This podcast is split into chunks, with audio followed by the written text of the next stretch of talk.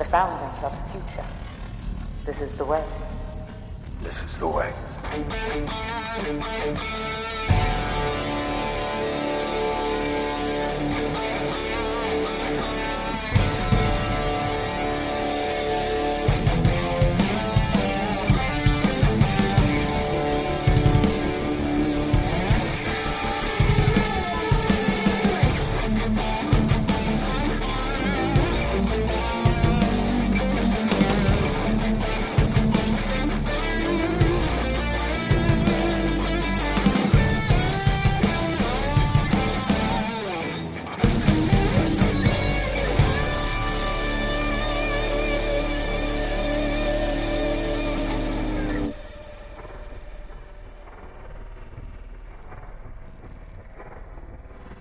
Hey everyone, welcome to another episode of Empire Radio. I'm Drew, I'm Jeremiah.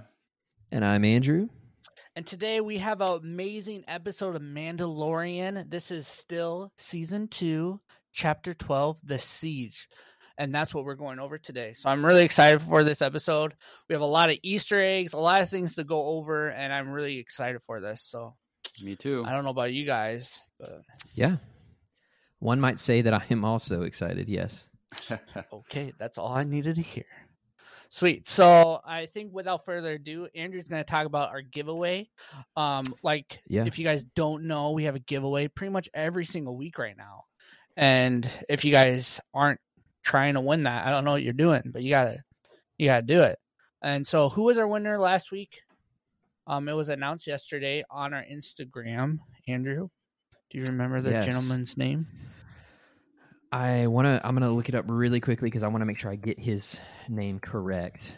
Um but while I'm doing that, uh, like Drew said, we are doing giveaways, and that is because we're being sponsored by Mhm. cufflinks.com, who you, you will hear more about in just a moment.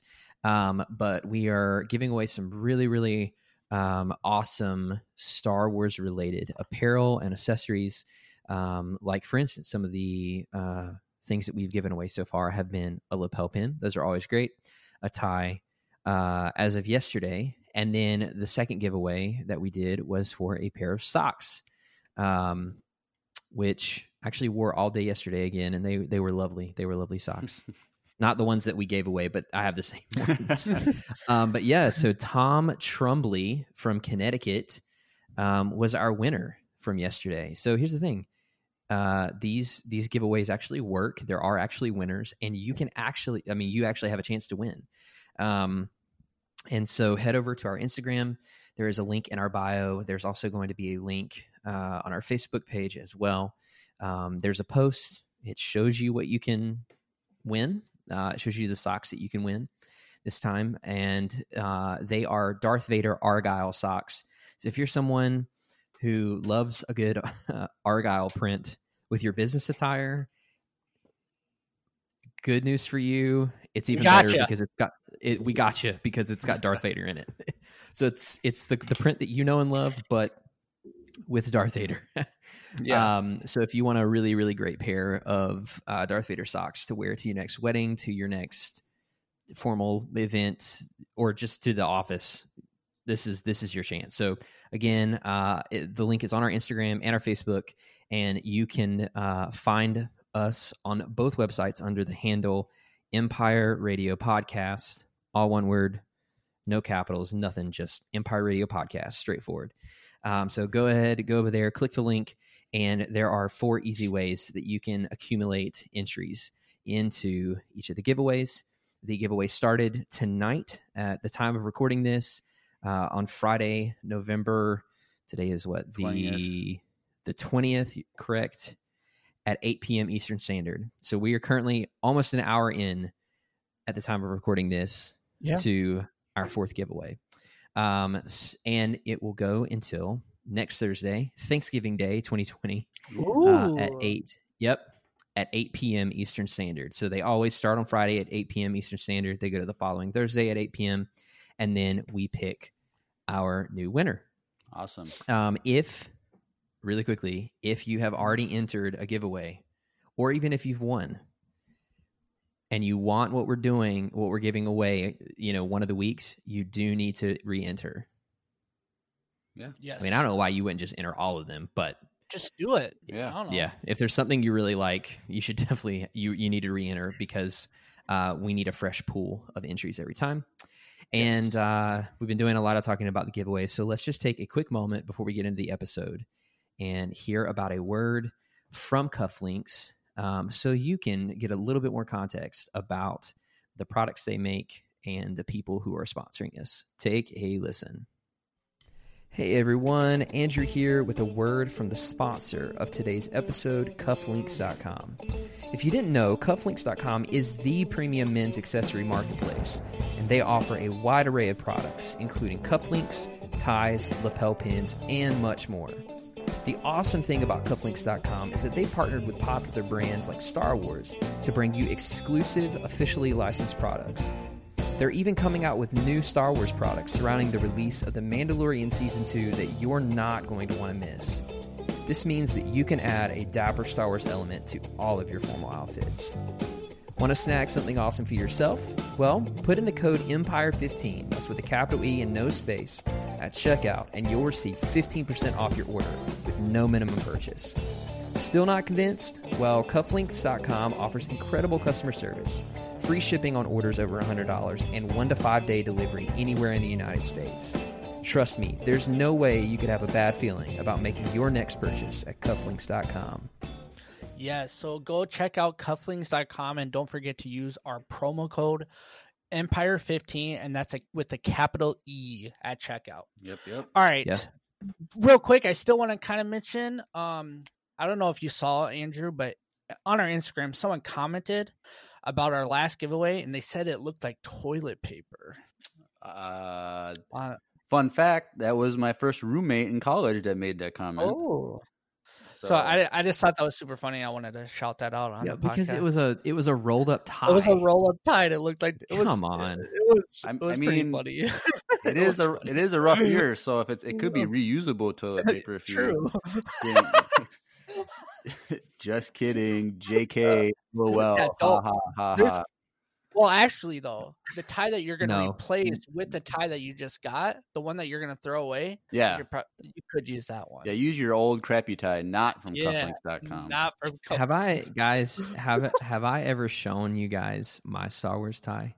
Uh, Uh, nah, not. If it's not from cufflinks.com, I Yeah. don't really want to see it. No, it's not. Oh, it's not. Oh. It's not from Cufflinks. This is like, it's I think you mentioned it wasn't like all like really cheesy, car- cartoony, or something like, No, it's not cartoony, but it's it's just very big and in your face. Like like the clown tie. characters. It's not a clown tie, but it's not. It was back from the era where ties were a lot wider. Oh, it's a fat tie. It's m- colorful too. Yeah. Mm. Well, so I did wear it once, and I've not worn it again because I can't actually like. For those of you that are wondering, the cufflink stuff, like when we talk about, if you haven't gone to their website and checked out their stuff, you sh- you really should because sometimes when you talk about merging uh, formal attire with uh like different brands, sometimes it gets really bad. Like sometimes you have stuff that, like, sure, it's a tie, but you can't actually wear it Yeah. but like this stuff is formal and it looks really nice and it still has all the Star Wars elements that you could expect. But my tie is the opposite of that. I'm not going to get it right now, but who knows? Maybe maybe I'll post post it on our Instagram story later fun. at some yeah, you point. should compare to like cufflinks tie and that tie. You know what not to buy. This tie. It's it's a pretty stark difference. All right. All right. Anyways, Anyway, you came here for the Mandalorian. Yes, not So- tie talk. Not not Yeah. not tie talk. that's our that's that's our upcoming podcast for Yeah, 2021. called tie talk. Empire Radio presents Tie Talk. Mm. And it's not about TIE fighters. It's actually no, I'm joking. It's we're not doing that. They that. need to have a, a tie Hey, sh- with tie fighters as like the symbol on it. That'd be cool. A tie tie. You know what's crazy? if a boxer was wearing it and he was from Thailand, he would be wearing he would be a Thai fighter wearing a Thai fighter tie. I'll be here all night. Thank you. anyway, Like if he did if he did Muay Thai, he's a Thai fighter. Ooh. You know. See, I like that that that boxer. isn't that isn't Well, that I mean, what you uh, get what I'm saying? Isn't that the kind of fight fighting style that Jar Jar does? Muay Thai, Muay Muay Thai. Get out. hey, you guys are like you're We're on stand-up fire. We're on fire tonight. Dang. This is All You guys are not stand-up comedians. You prefer sitting. and Yep, we are sitting. Um, Yeah. All right, all right, all right. Let's get Mandalorian. So the siege, the siege. Okay. The siege. Chapter twelve. The siege. Now, The what siege. what are your guys' overall thoughts of this episode? Muy muy. Well, okay, fine. I'll start with Drew. Your favorite Star Wars character of all time was in this episode. Did he? He was not that bad. He was not that Your bad. favorite Right. character. Right. He I was. wasn't that I bad liked this him. I was I was okay with him. I liked I him in think this it's because episode. he could only see out of one eye, so he was a little less passive. He wasn't really happy with life because he could only see out of one eye. Well, he was in 350 years of debt, so exactly. there's only so, so much you can do. So so he he he felt like more like a, a Star Wars character this go around than last go around. So I do appreciate it. Yeah. I might buy the Funko Pop. Good. Actually, probably not. Probably not. Oh, Jeremiah, I'm still waiting for you to buy it for me for Christmas. um, well, All right, But- but, anyways, overall, I loved the episode. I thought it was really good. Yeah. Um, I kind of we all predicted it from last episode of the man or the Empire Radio that this is kind of what we assumed was going to happen. That they're going to land on why Nevarro. Nevarro, Nevarro. seven. They're going to land on Nevarro seven, meet up with their buddies, and maybe do something or just fix the ship. And they kind of did all that, and we learned so much about lore to come, future things, tie-ins to movies that make other movies potentially better Yep. and I think it's really cool, and I'm really excited to see what they go about. Like, I have a bunch of stuff that I'm going to mention. I don't want to mention it all, but I really did really enjoy this episode. Um, I don't know if I liked it more than the last episode. They're kind of, I, I liked them both. Like the last episode was just like I don't know, they're up in the air. Did you guys not like this one as much as last episode? Last episode was Well, better than this one, but they're two completely different things. Like, Yeah, that's what I was. That's why I was kind of Yeah, confused yeah, because no. because you know I like the last episode more. I'm just saying, like, there it was good though. It wasn't like right. it wasn't like episode two. You know what I mean? Like episode two is very much like building episode three, and this one was a standalone episode, but like it was still progressive story though. yep. Yeah. And I yeah, really I was gonna it. say my I really enjoyed it too, and this is this is the this is the way, no pun intended, that Mhm. you.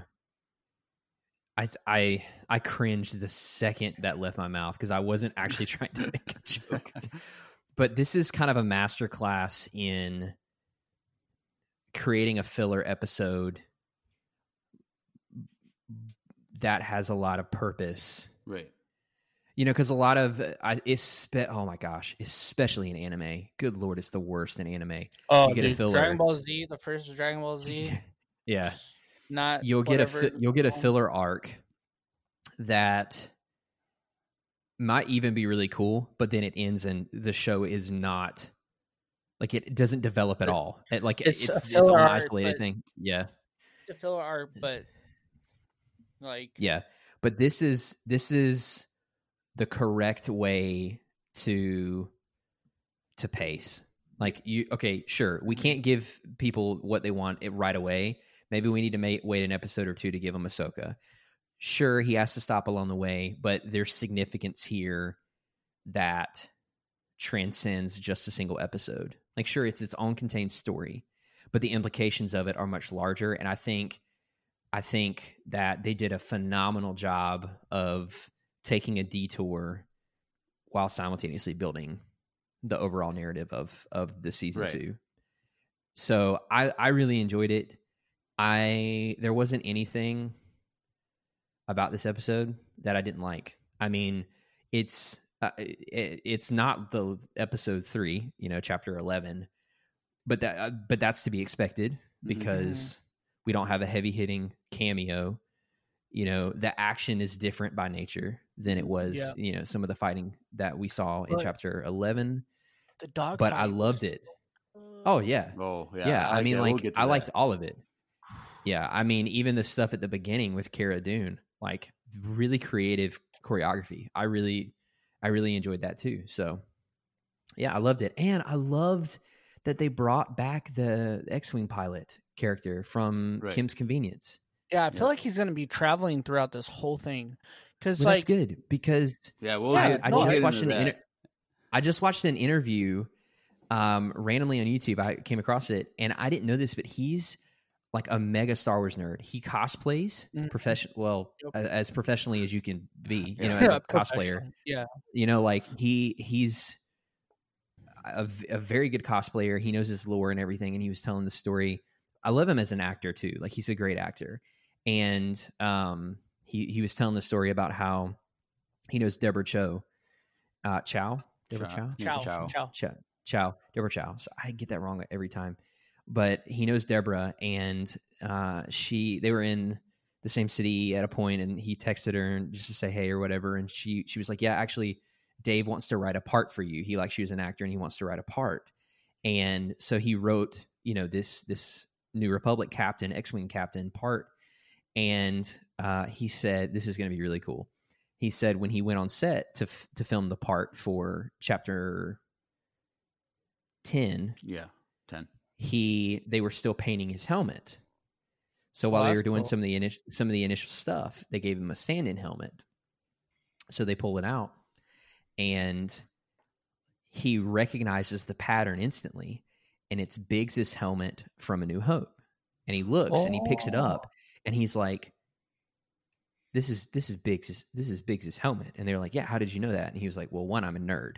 I just you know he's a, but he's a cosplayer too so he he he really pay, you know he has that attention to detail. And lo and behold it was the same it wasn't a replica.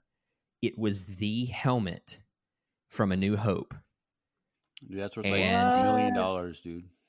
yep and he got to wear it as a stand-in helmet until his was done being painted and he said he put it on and he just started crying because like he's he's Dude, wearing the would not- helmet he's getting yeah. to, he's getting to sit in an x-wing cockpit i mean like so i just love that he's there Eh, like i love that even if it's a minor role i i love that his character's there right. Do you think if any three of us were able to do that, would you cry too? i don't know if i would cry but i mean like i would be Dude, I would Very be crying emotional. so Dude, hard, dude. I, I think I'd be I would fine. bawling. I think it'd be fine, but if it was like the episode where Ahsoka shows up and like You would cry. Ashley, you would, Ashley Eckstein is like there next to like Rosario Dawson in makeup. i love they how walk up to me, jeremiah is like rosario dawson in full makeup wouldn't be enough right, but if Ashley has Eckstein be Ashley, there, yeah. like Yeah. like what I I've thought about this. This is really kind of nerdy. Like if I like went to like a Comic Con or like Star Wars Celebration or something, And, no like, win when someday yes like I'm kind of going walking on, and I'm like, I kind of see, I see Ashley Eckstein like often like off to the side, but no one realizes that she's there. I would kind of like want to walk up to her, make eye contact, and she make eye contact with me. I'd be like, Anakin Skywalker was weak. I destroyed him. And then have her do Ahsoka's line and be like, well, then I will avenge his death. And then I'd be like, revenge is not the Jedi way. And then she'd be you would like, just like full on start acting. I am with her. no Jedi. okay And that would be like what the she- best moment of my life right there. yeah, but what if Y'all are hearing what if, this first. what if she what if she didn't catch on What if she and like? she's like yeah actually he was kind of weak and you're like wait what I don't care. Really? that would be fun. but anyway, Jeremiah, did you did you real quick? Um, did you see that she's signing lightsabers at Galaxy's Edge? I did not see that. Orlando, and No. she signed seven hundred yesterday morning, and you could go and pick one up with her autograph. I did. I was gonna send that. it to you, but then I feel like it would have made you mad. Well, I wouldn't be mad because I don't care about my memorabilia. So But if it had her autograph on it, same. uh, okay, You alright. could have. You could have signed it. It would have been the same to me. wow drew you could take that as a compliment Yeah, that's a compliment. I'm taking it from a certain point of view yeah he loves me so much. He wants my handwriting on things. That's I don't what- want that's any handwriting. I that just don't Yep. care about. That's that's what that material means. Wealth. no, no, we'll just leave it at that. We're gonna leave it at All that. right. Anyways, uh, Anyway, Anyway, my you overall, didn't tell us. yeah, yes, my your overall thoughts. overall. I really liked it, and the uh, same kind of thoughts that Andrew had about. You know, it, it was kind of like a side mission, but it added a lot of purpose that's going to push the story forward. Andrew or Drew? Andrew, Oh, Yeah, me. I said that. well, you did, but Andrew kind of like went into a lot more detail than you. um. Uh, no, what was what I was gonna say? Oh yeah, I like how it's it's going to um set up uh the rest of the story, but also it's it's painting a picture how it's it could be making the sequel trilogy better. Um and you know if if it's going to start filling in details for us, the background information, I think that's going to really make the sequel trilogy a lot better. Um and I'm excited for that, but I still hope that it kind of doesn't become a prequel series for the sequel Show. trilogy. I just Yeah. wanted to add some context to it to make it better. Okay, so you hit on something that I I started to feel with the last episode, and that is, I I don't want it to get I don't want the Mandalorian to get too absorbed into the Skywalker saga Right. Right. Mm. because we have these these moments in the Star Wars timeline as defined by the Sky, the canon Skywalker saga that are inevitable. Like we know that are, there's certain things are going to happen, and so if the focus becomes about stopping, you know, the cloning of Palpatine, we know how that ends. Right. Like it, it's either they they delay it, they have a success in stopping it, but only briefly, or they just fail. And I'm like, I don't want to see that Yeah. story. So I agree with you. Like I I want context. I want the cameos. I want the kind of outside edge integration into the Skywalker saga story.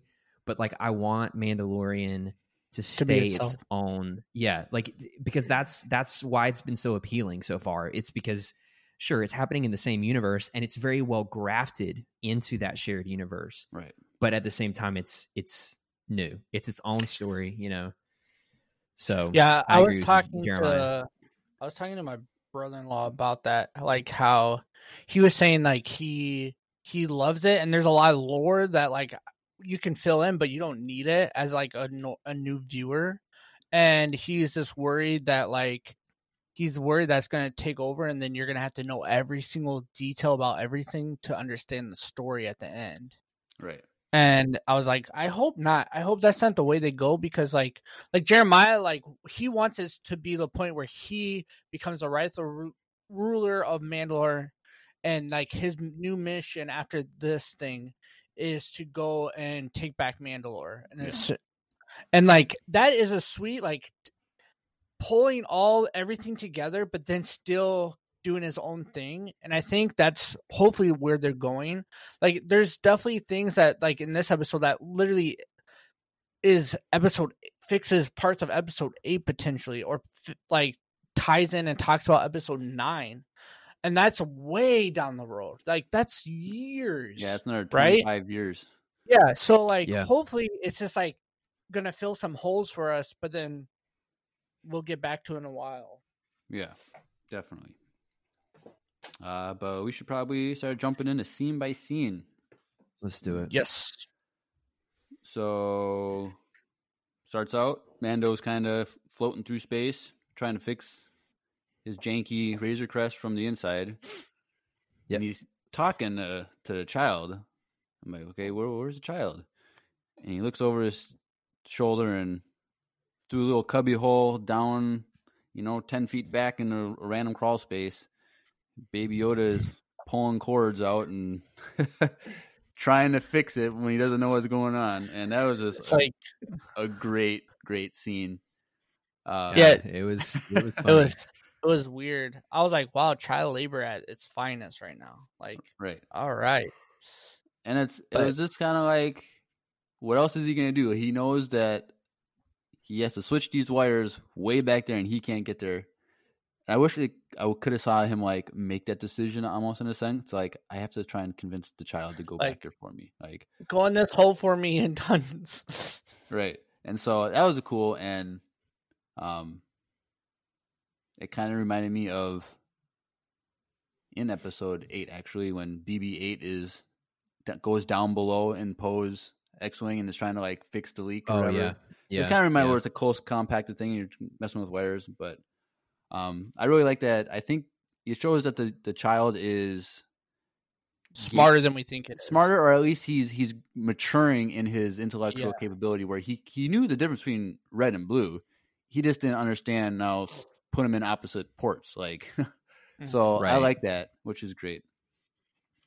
Yeah. It reminded me of like every time anyone is learning how to jump a car for the first time with their dad.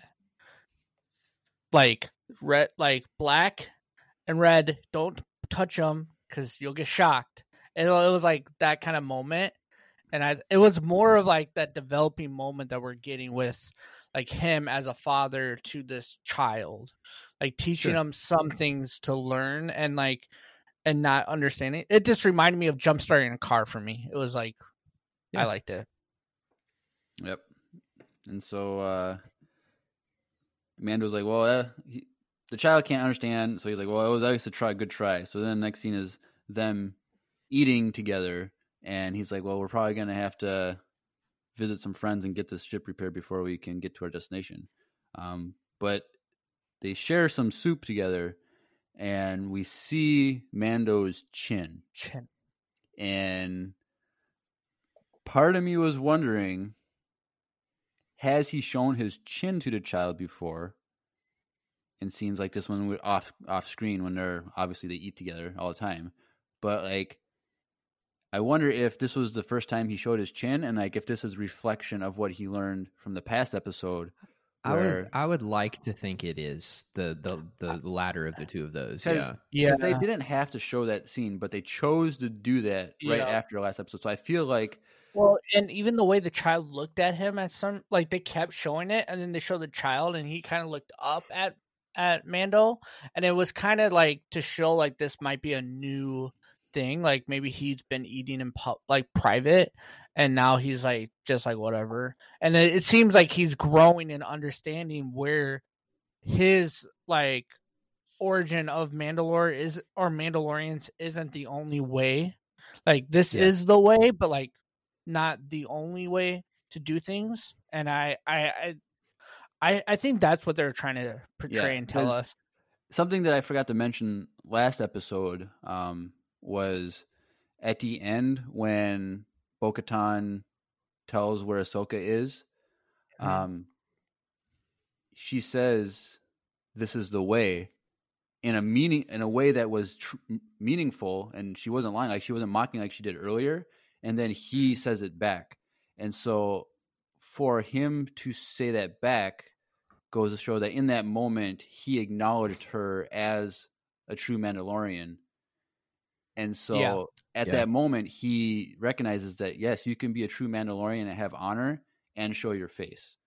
And Mhm. so him Yeah. showing his chin at least in this moment is him growing past the the legalistic aspect of the watch and he's able to see that his honor is through his actions not through his Right. uh, tradition or whatever you want to say um any other thoughts before we move on Right, Not yet. So next scene is back in the tunnels on Nevarro, and we see where the mythosaur emblem was on the ceiling, or like a the door frame or whatever, going into where the armorer had her shop. And Yep. so that that symbol is gone; it was taken, and you look down, and there's all these dudes. They weren't. I don't think they were. They were hiding down there, right? Because they were thieves? Uh, Yeah. I don't Yeah. think 'cause I mean, all that kind stuff of like was a thieves' den. Yeah, because all that stuff wasn't there before, like all that money and whatever they had. So I think that they they stole all this stuff and brought it down there as a hiding place. And um, this is where Cara Dune shows up, and she kicks their butts, and she is referred to as the Marshal, which Mhm. was really cool. That like she's in a, a leadership position in the town now, and it's also a parallel between the marshal we saw in chapter nine. So, um, Oh yeah. I thought that was pretty cool. And she kicks I, butt. I really enjoyed the the choreography for that. Yeah. Um, because I think it really played to her like actual strong suits in real life as a fighter. Right. You know, Yeah. You could tell, Um, yeah. And I loved, I loved the way there were two points where she used the bodies of some of the other ones as shields. Especially there was one where she rolled and Yeah, used it while she was one. rolling, and I was like, that was that, That was was, cool. very well executed. Yeah, Well, and it was cool to actually see like fire from their clothes actually catching on fire from the laser, which was like Yeah. from like we I I don't we haven't seen that. Like I mean maybe we have, but it's been a while to actually see like these was this guy got shot here and it's like little fire from catching on the clothing because the laser was so hot. It was cool. right. Speaking of fire, did you guys like the weasel? Oh yes, speaking of fire, I thought it was cool. I Now- I didn't mind it. Speaking of fire, though, since you said said fire, did you notice the the concept art in the credits? Yeah. Did you notice that one of their faces was like Burned. melted? Yeah. I didn't notice that, but I noticed that the little weasel breathed fire. Which, Yeah, yeah, that's what breathes he's fire. That's what I was. Yeah. That's what I was Yeah. alluding to. Yeah. but, like, eh. why didn't they show that in the? Ep- I don't know. Budget. like- budget. I don't know. I. It would have been another. You could have spent another thousand bucks to have someone put a realistic. I don't know. But like, do you want to see someone? Like, is it kid friendly to show someone getting their face burnt? Was anything in that fight scene kid friendly? yeah but it's like but it's like it's like lasers versus like there's there's a separation from reality with lasers whereas like fire I, I feel like is a little bit more grounded in reality i don't know It's maybe not like what maybe what not. about when Greef Karga shoots that guy on the top of the thing and like point blank rage and blows him up? that wasn't kid that's a friendly. fair that Or, That's a or fair- When Mando throw him off the cliff and he landed right in front of the elevator. that's also fair you know what that's fair that's fair this, this mean, one we can actually go has on. a few this one has a few moments that aren't that are like even Also- more not kid friendly than the Yeah. other episodes yeah, I'm like you keep going. like how there's floating naked bodies and these weird things. how there's two scout troopers that accidentally collide and then explode. yeah, Yeah, or when yeah when he when she drew in and it was like literally Oh yeah, That she was- that grinded was- the dude. Yeah, this that one. This one's actually a really. This one's a graphic one. yeah. Yep. com- That one. I was like, "Oh, this is cool!" Like, I Still- was super yeah. happy. still less graphic than some Clone Wars episodes scenes, but That's. That's fair. That's fair. um, all right, but next scene, uh, we see Mando landing the Razor Crest on Nevarro, and Greef Karga and Cara Dune greet him with a janky ship where the back end doesn't go down all the way. And I just want to say they need to now. We need to start. You know how we started with saying Baby Yoda with the child when we first saw him. I think Greef Karga should be Grandpa Grief now because that was totally a grandpa moment with him and the child that I really liked. Wasn't that the best scene ever? I I agree. It was a nice scene, but I don't think Grandpa Grief is gonna catch on. Graham Screeve. Gramps Grief. Nope. Mm, I like that I'd- a little bit more. It rolls out the tongue. No, I, no. It's no. I mean, like you know, it's a great moment, but Old man Karga. or or old man grief. I don't. I mean, you know what? Whatever floats your guys' boats, I guess. All right. Well, all I'll be referring to him as Grandpa Grief from now on till an eternity, but Come on, Graham Okay. grief. Gramp Grief. All right, but uh the great they see each other and uh the Mandalorian's like I need a I need some help. I'm on a mission but I need my ship restored. And um Grandpa Grief is like I got my two best men to help your help you out, fix your, up your ship. And they go into the town and the two repairmen go to the ship and there's a close up on one guy looking back. Yep. Uh, Now, on that note, Andrew, or not Andrew, Drew, did you recognize that species? I did, but I don't. Rec- I don't know the name off the top of my head, but I No. do recognize it. And where did you see him once before? I just recognize. I don't remember Uh, where I've seen it. Uh, he's a character in that species is a character in Squadrons, the the video game. That Oh yeah, it's like yeah. I can't remember if he was a pilot or if he was actually like a repairman or whatever. But No, he was one of the pilots. was he one of the pilots? I think so. It might have been. So I recognized that immediately. That was cool, the little Easter egg. Um, but immediately, I was like, "This guy's up to no good." Did you guys think the same thing? Yeah, it was actually So- a girl, but yeah, Was it? Yeah, yeah, yeah, it's a female. How did you know that? Inside sources. It said, uh, it was like, In the credits or something? yeah, I don't. I I have resources. It's Well, what's the resource? the interwebs. A video I watched on YouTube. Okay, just say me it that. was a girl. Say that. I, I Um, like to act like I know things. Okay, I find out. gosh. So I missed. I actually missed that. really, I caught it right away. I was The- like, "Oh, close-up on his- that person's yes. bad." So, so I was actually when when I when Micaiah, my wife Micaiah, and I watched it this morning. Um, I we we made a, a little little date out of it, and we got oh. coffee and Krispy Kreme. Oh, so you're eating donuts. That's what you were just biting a donut at the I- exact moment. I actually reached to get a donut. It had to have been because like when not to jump ahead too far, when I got to the end of the episode and I saw the person, I was like, "Who the frick is that?" Dude, you were. And then when I- you're sitting there in the and then and then when I went back and watched it the second time today, I was like, "Oh, okay, all right." That's funny. If I had been paying more attention at that exact, because like I didn't miss any of the rest of the episode. it was just like it was that that one, one part. yeah, That's funny. Um, but yeah, that's why we watch it more than once, though, that's true. Yeah, just in case Yeah. for all the parts that we blink. You know, we gotta rewatch it. Yep. Uh, and so they enter into the town, and the town is booming. There's a bunch of. It's not just all Dude, it looks grays and nice. browns and blacks. It's all like multicolored. There's like Colorful, colorful. Um, and it's you can farmers tell, market. yeah, you can tell that after the empire was defeated, in a sense, on, in this city, that people were able to have freedom and they could express themselves and they could have a booming town. And um, Grandpa Grief, he's the magistrate of the town, and so then and Cara Dune is the marshal, as we said. And so I'm like, this is great. yep.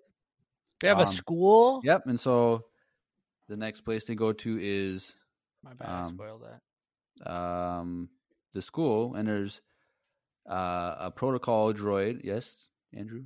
Pause. Two things. One, the school is the cantina that got shot up in the season, the first season. Was it?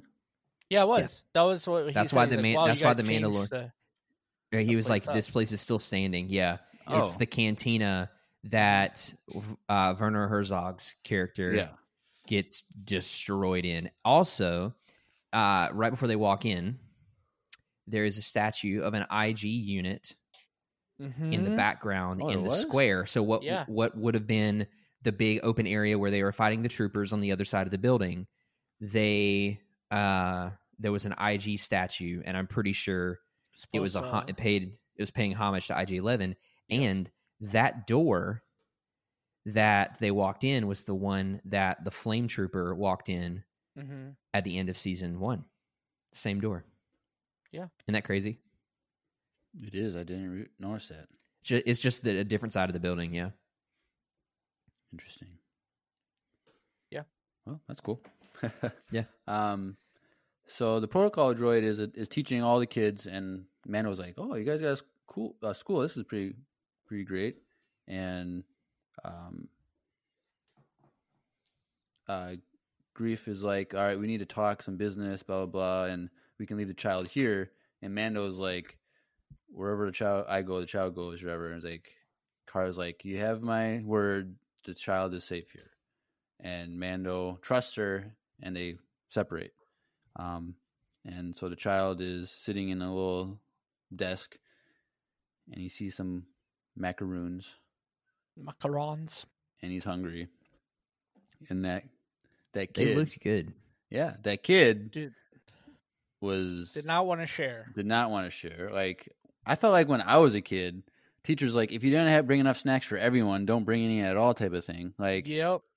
If you couldn't can't share with the class, you can't have. yeah, isn't that? I guess that's not a thing anymore. At least Well, I mean, it's I guess it's not a thing in a class that's being taught by a protocol droid, though. Also, it's probably not a thing anymore, anyways, because sharing is not good anymore. that That's is true. They definitely weren't social distancing in this classroom. No. True. Um, This pre-COVID by a couple hundred years. Yep. Uh, and so the child asks for a cookie and he says no, blah, blah. So he's like, fine, I'm just going to use the force and I'm to force pull it to me. And he starts And you're them. gonna be lost. Yep. And so that scene was cool. Um, but what's interesting is if you watch it with the subtitles on, you can see what the protocol droid is teaching. The whole time. yeah, Yes. Yeah. yeah. And that was just interesting. A lot of cool stuff about Kessel and all kinds of stuff. It's like a bunch of planets, and it was really cool. And There was a lot of there was a lot of talk about hyperspace lanes that has only really been discussed in novels. mhm. Like it's all canon, but like it's just not something they talk about in the visual media. right. And so it was really cool to to see some of that reference, like the the Hydian way and the Corellian way and stuff like that. Some of those Mhm. hyperspace trade routes that you know they do, like especially in the Thrawn books, um, they talk a Yep. lot about those.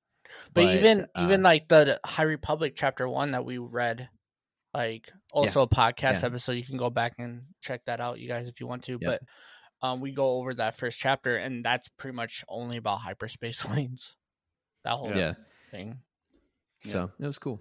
Um, and just to make a note, um, what we learned in the Squadrons video game was, and is reiterated here, is that the capital of the New Republic is in Chandrila, and so, um, it's not Hosnian Prime yet, which is where it is in Episode Correct. Seven. So Yep. it'd be interesting, you know, maybe in this show that transition in a future season could happen where they change location. I don't know, um, but Something blows up. something blows Do you know up. who is from Chandrila? uh Ben Solo. He was born on there Uh, on that planet. Uh, yeah, uh, that and is there was true. someone else too. I can't remember. Mon Mothma. That is correct. Mon Mothma. Do you think they could?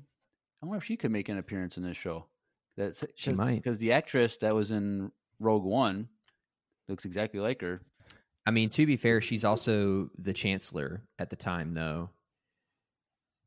Chancellor so So- of the New Republic.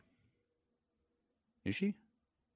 Yeah, I'm pretty sure she's the chancellor right at the beginning because Leia doesn't want the role Beginning Do you of blame her? beginning of what? I- of the start of, of the New Republic? Republic. Oh, I is that in a book or something? Uh, aftermath, yeah, Oh, okay. Yeah, I didn't. yeah. I, I'm Which pretty is sure. I mean, granted, it's been a while since I've read it, so there might be someone saying, "No, you're wrong," and I might be, but I'm pretty sure she's the she's the chancellor of the New Republic. Uh, right when things are getting going.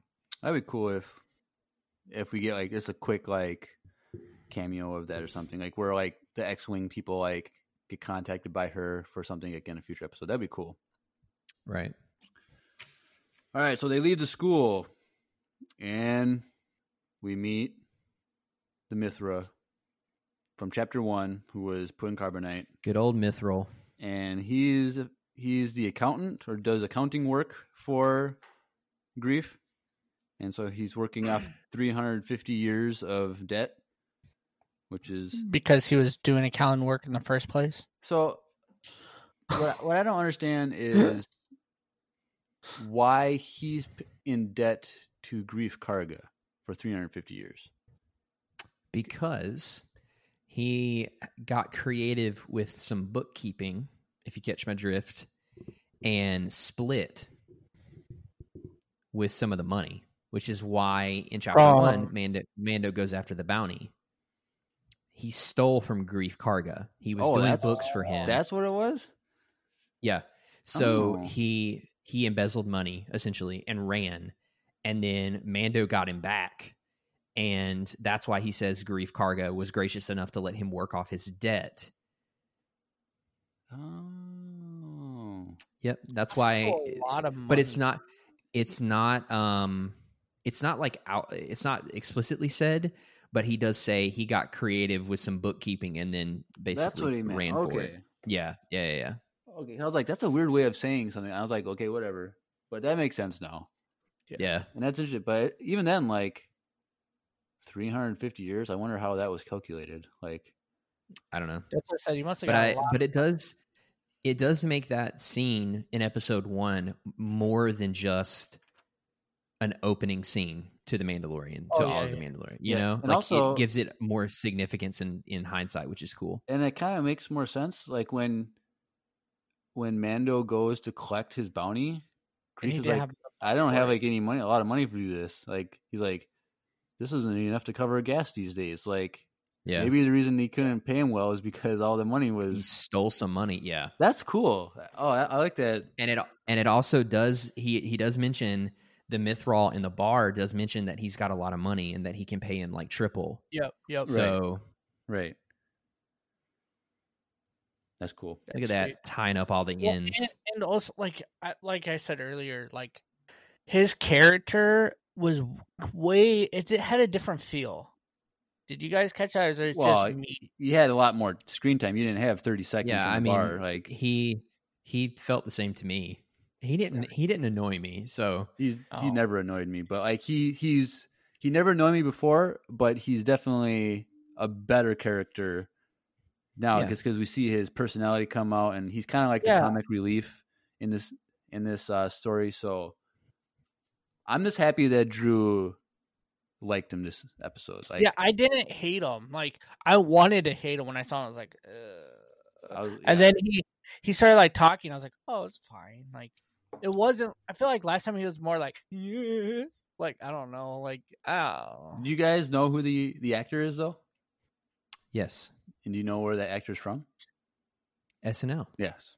yeah, Horatio he's a Sanz. comedian, right? Yeah, Yeah. He used to be a lot bigger too back in his day, but he's definitely skinnier now. there's Good a lot of comedians in the first season. Yeah. Like the Bill Burr.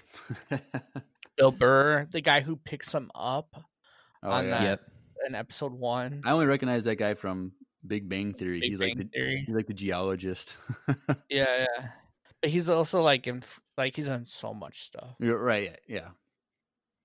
Uh, let's see. So, so we have the interaction with the Mythrol, but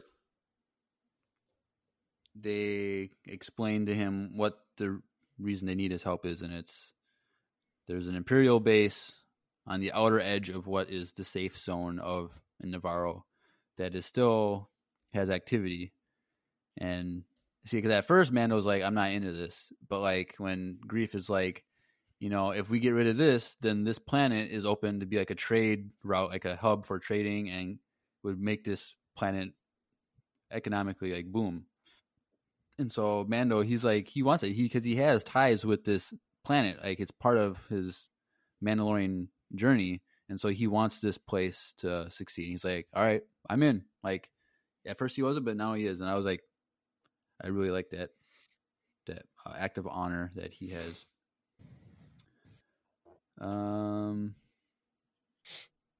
So they after that they just jump in the Mythrol's speeder, and they go to the base, and this is where a lot of stuff goes down, a lot of action, a lot of story, um, and so kind of jump into it, but you know they they break in first. Mando he does his jetpack and gets to the top and throws a guy off and opens the door Dear from Lord. above. which That was is- pretty yeah. dope.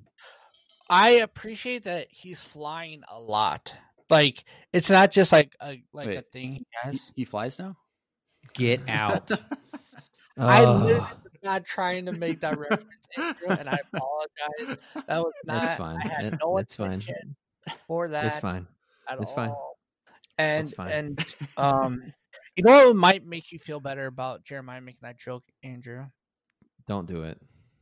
A cup of coffee. Oh my gosh. That will probably make you feel better about that joke. You know. Well, you're in luck because the second sponsor of today's episode is Wesley Andrews Coffee and Tea. and now that the Uh, moment has been set up for me, I want you to hear a word from that sponsor because despite the way I sound, I really enjoy their coffee and I think you will too. So let's uh, take a quick listen to a word about Wesley Andrews Coffee and Tea. Hey everyone, Andrew here. I'm pleased to tell you that the sponsor for today's episode is Wesley Andrews Coffee and Tea. If you don't know anything about Wesley Andrews, you definitely should. They're an award winning coffee roaster and shop in Minneapolis, Minnesota, and they make fantastic coffee. The awesome thing is that they have a subscription service that gets those amazing coffee beans delivered to your door on an either weekly, bi weekly, a monthly basis. Unfortunately, we're all being negatively affected by this virus right now. But that being said, what a better time to try some new coffee and support a local business? I know they'll greatly appreciate it, and we will too. After all, using the code Empire Radio with a capital E and a capital R with no space at checkout, when you start a new subscription at wesleyandrews.cc, you'll get 50% off your first purchase. I can't think of a better deal. Get 50% off, support a local Minneapolis coffee shop, and support your favorite Star Wars podcast. In the words of Emperor Palpatine, do it.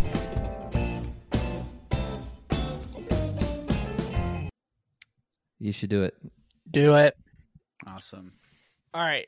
So I was just saying, I appreciate that he. It's not just like a thing on his back. Like they're they're actually using it, and I feel like we haven't seen this a lot, especially for like television. Like it, it takes a lot to do that, like visually, and they do it really well every time. So I appreciate it. Yeah, I agree. Yep.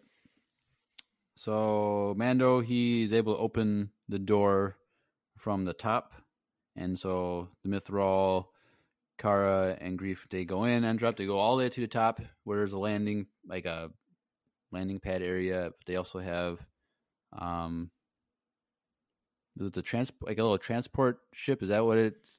Is that the same It's ones that were Imperial troop trans. It's a Yes. same one from the chapter seven and eight? probably. I mean, Yeah, I mean it's this. It's a similar model to the ones in Rebels too. Oh, right. yeah, It's not. They're not entirely the same, but it's it is. It's yeah. the same type. of I would thing. say it's probably the same one that we saw in episode eight because Yeah. Yeah. that's probably where they got their backup from so fast. Yeah. All right. Oh. And so immediately the Mythrol is like, dude, we could sell this on the black market and make a lot of money. And He really wants to get out that debt. yeah, and Yeah. that's probably what his angle was. Like, I could take fifty years off my Yep. my thing. So, well, He already lost 130. yeah, at by bring, driving them up to the, the door, Greef already took off hundred years. So he's now he's only owes two hundred and fifty at this point. Um, and so they, you know, they they weasel their way through the base, and without getting caught, and then they find where the control panel is to turn off the cooling system to cause the facility to overheat and explode. And I want to make a quick note that the architects for the Empire really don't do a good job I disagree. of making. Well, okay, but think about it. yeah, I if did. you're going to say, well, it makes it it makes it great for people who want to tamper, but if you what Okay. what were you going to say? Well, I was gonna say it's if you're gonna have a control panel where it's the control panel, the, the control panel to destroy the facility, you want to make it hard to get to and very dangerous to get to, so no one actually does it. Well, uh, sure, but if I would imagine that's not the only way to destroy the facility. Well, like there's got to be other ways to sabotage well, yeah, the but if the the primary means to uh, destroy it is turn off the cooling system, that's the easiest way but, to do it. but still, the same thing happened with the with the dang tractor beam in A New Hope. There are no railings. well, yeah, because The safety there, want- there's there's there's no yeah, safety but the- involved. Is you're but, applying? but but like what about for the people that actually need to access the the terminals to do They their have job? to they have they have the magnetic uh, shoes.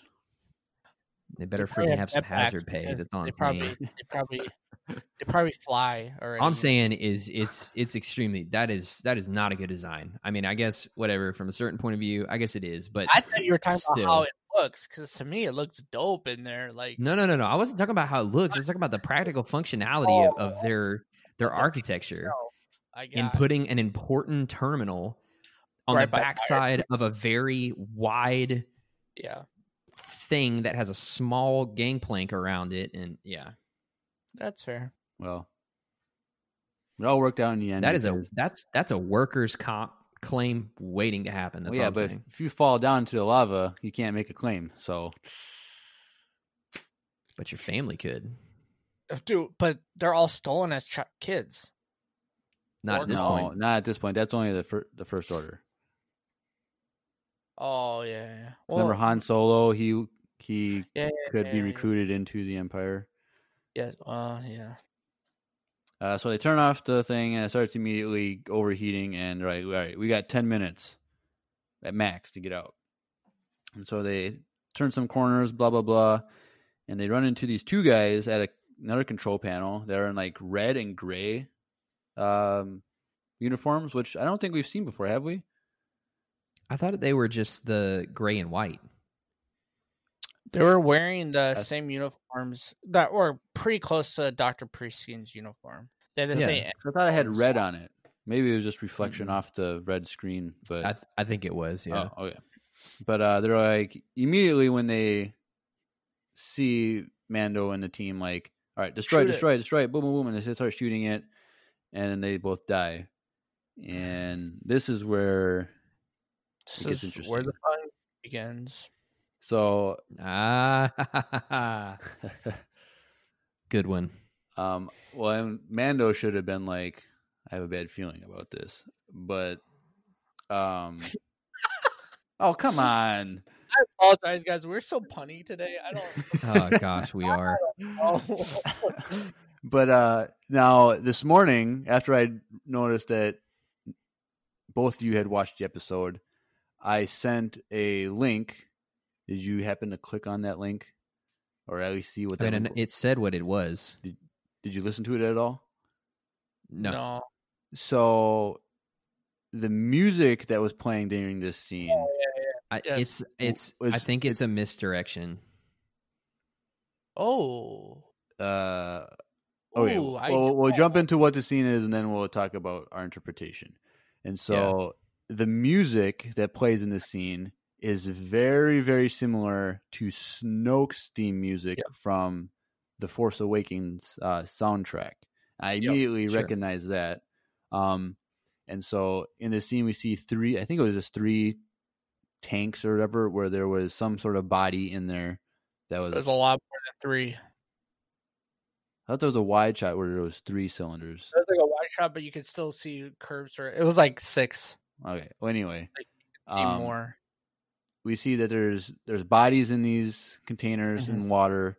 Um, they're deformed, like they're not the most elegant of dead bodies, and so Mm. and the um, one that they like slowly zoomed in and looked up at, yeah, that one literally has it's the same head scar as Snoke does. yes, it had the same like cavern like in the head. So I'm like, this is probably. I'm like, this is pointing us towards um, what we saw in episode nine with the tanks, where there's s- prototype Snoke bodies that were dead.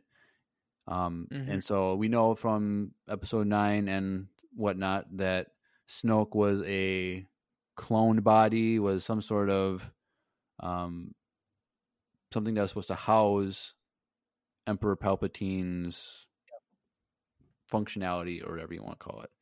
And so with Snoke's uh, similar music to Snoke's thing and the similar visuals, and then uh, we hear a recording from Dr. Pershing, which we remember from chapters one and three. Uh, he's the one that was trying to protect the child and care for him, uh, not let the Empire just just kill it basically in their experiments. But he's like, we can't do any more experimentation because we're we don't have any more blood samples, um, and this transfusion we can't do anymore. We're out of blood, and it says that uh, we need to find someone who has. We're probably not going to find someone with the same M count, and so M count you guys are going to say is Metachlorians. midi chlorians, and Which so I'm happy that's still canon.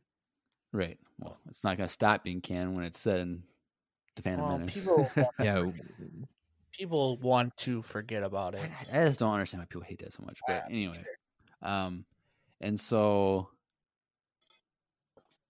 I think that it's giving some sort of backstory to um, Snoke and Emperor's cloning things of himself, um, especially since we know Doctor Pershing has the Kamino symbol on his Yeah. thing. Well, and those two guys that died had the same symbol on their. They did. I didn't see that, but Yeah, I they wouldn't doubt it. yep. But Andrew, you say this is a misdirection. Why would you say that? I okay, so uh, I paused it on one of the close-up scenes on my Yep. TV, and my wife and I actually looked at it for a second, and I don't think, I think, I think it's too big of a reach for them to go the Snoke route. I don't, and and quite frankly, I don't want them. I, d- I just don't. I don't want them to try to give him more backstory in the show. I don't. I don't know if it's giving Um, a backstory. yeah, I think it's, it's- explaining. But I will say that when I paused it, the facial structure, if you're looking at it on the left side of their face or our right side of the face, is very similar to Palpatine's face. Very similar. Like I look at it and I'm like, obviously this is very deformed, Mhm. but this looks more like Palpatine, aside from the big head thing that's going on, than it does Snoke. Well, well, well, yeah, Yeah. but we there's all kinds of cloning experiment, experiments for the purposes of bringing the emperor back, and so Yeah. Yeah. like we see um, in the flashbacks in episode nine that Palpatine's actual clone, which was Rey's father, looked like Yeah. a regular normal human being. Like didn't look like Snoke Yeah. at all. And so they're experimenting with different things, and if they're needing mi- uh, blood that has midi chlorians in it, obviously they think that you can inf- you can make a body force sensitive. So if they're making a clone Palpatine and they got to figure out how to put make it force sensitive, Yeah. like I, I, I It is. Go ahead. Go ahead. Uh, I was gonna say like what we were saying earlier, like early in the episode about how we don't want it to take over, like the Skywalker story to take over the Mandalorian story, but we want it to add context and give hints and details. Yeah.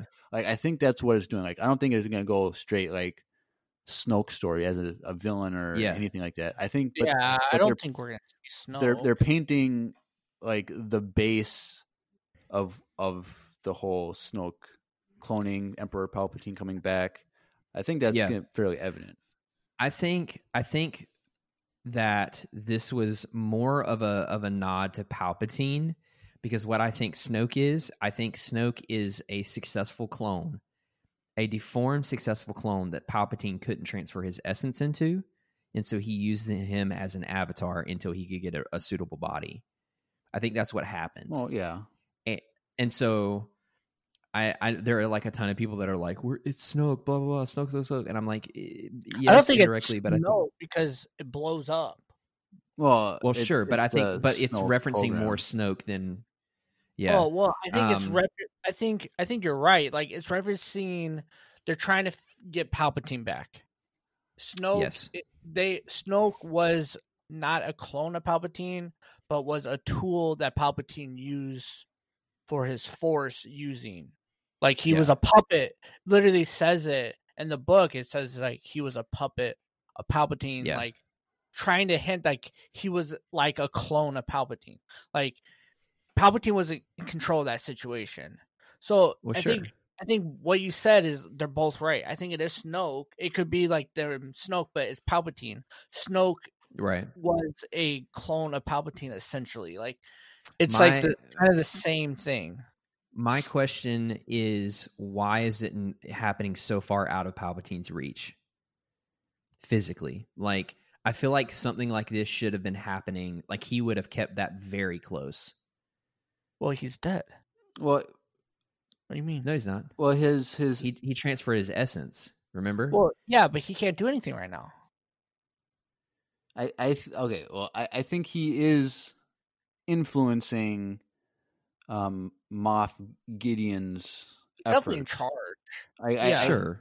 I, so like I think it's it's not that his because if he can transfer his his essence from the Death Star two all the way to Exegol, like Mhm. he Yeah. can somehow communicate to people, and so like he, it's not like he was the only one. There, like he already had a fleet being built there for Well, decades. and also you got to remember, like the First Order doesn't necessarily know about Palpatine either, right?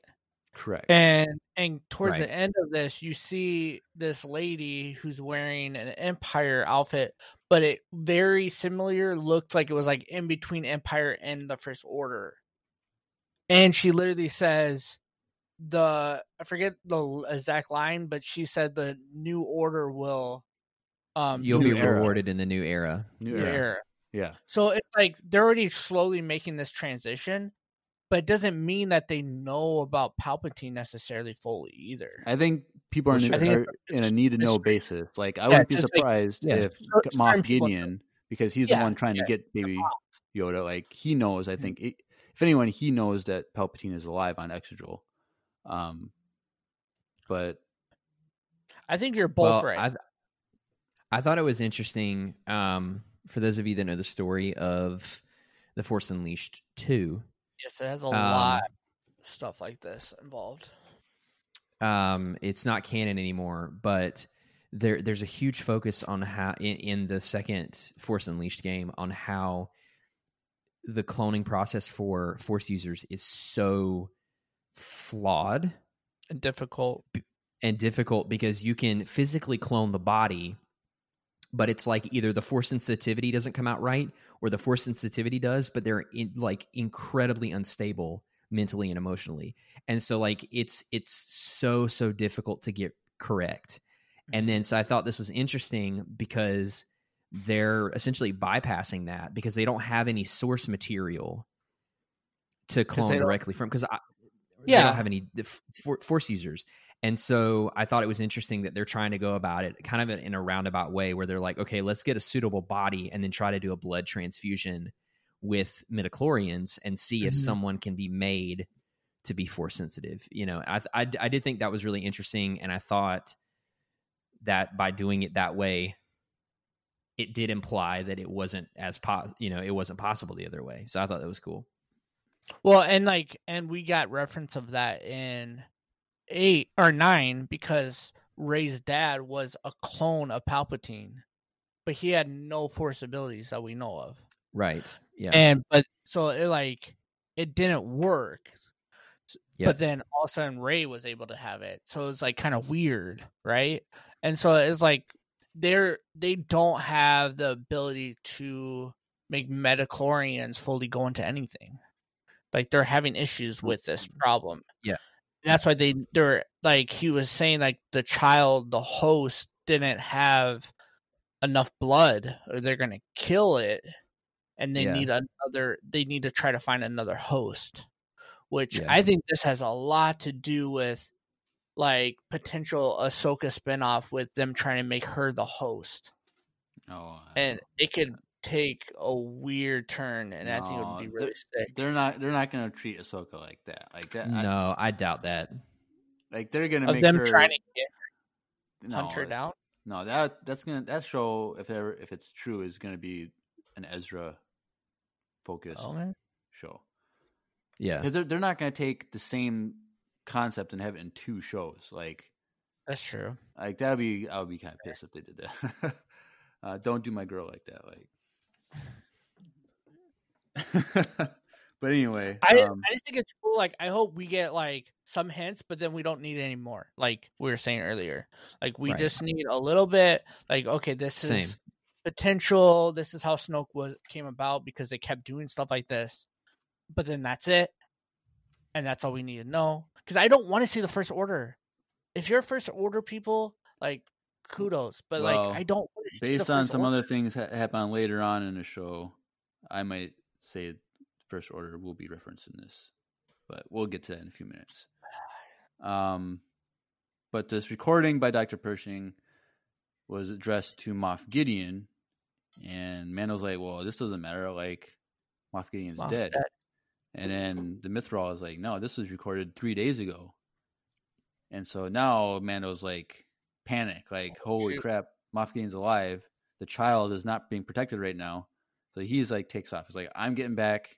I'm taking my jetpack. I can get there faster than a little speeder or whatever." So he just gets out of there, and um, which I think thought was really cool because it adds really intense moment. yeah. Like we, who knows? Like the child could have been captured. Like we don't know. He left him. That was the first time he left him. Right. You know, and like it did actually add so like suspense to me as a viewer, which I really like. Because a lot of the times with some of this stuff, it adds expense, but then you kind of know, okay, the Mandalorian's not gonna die.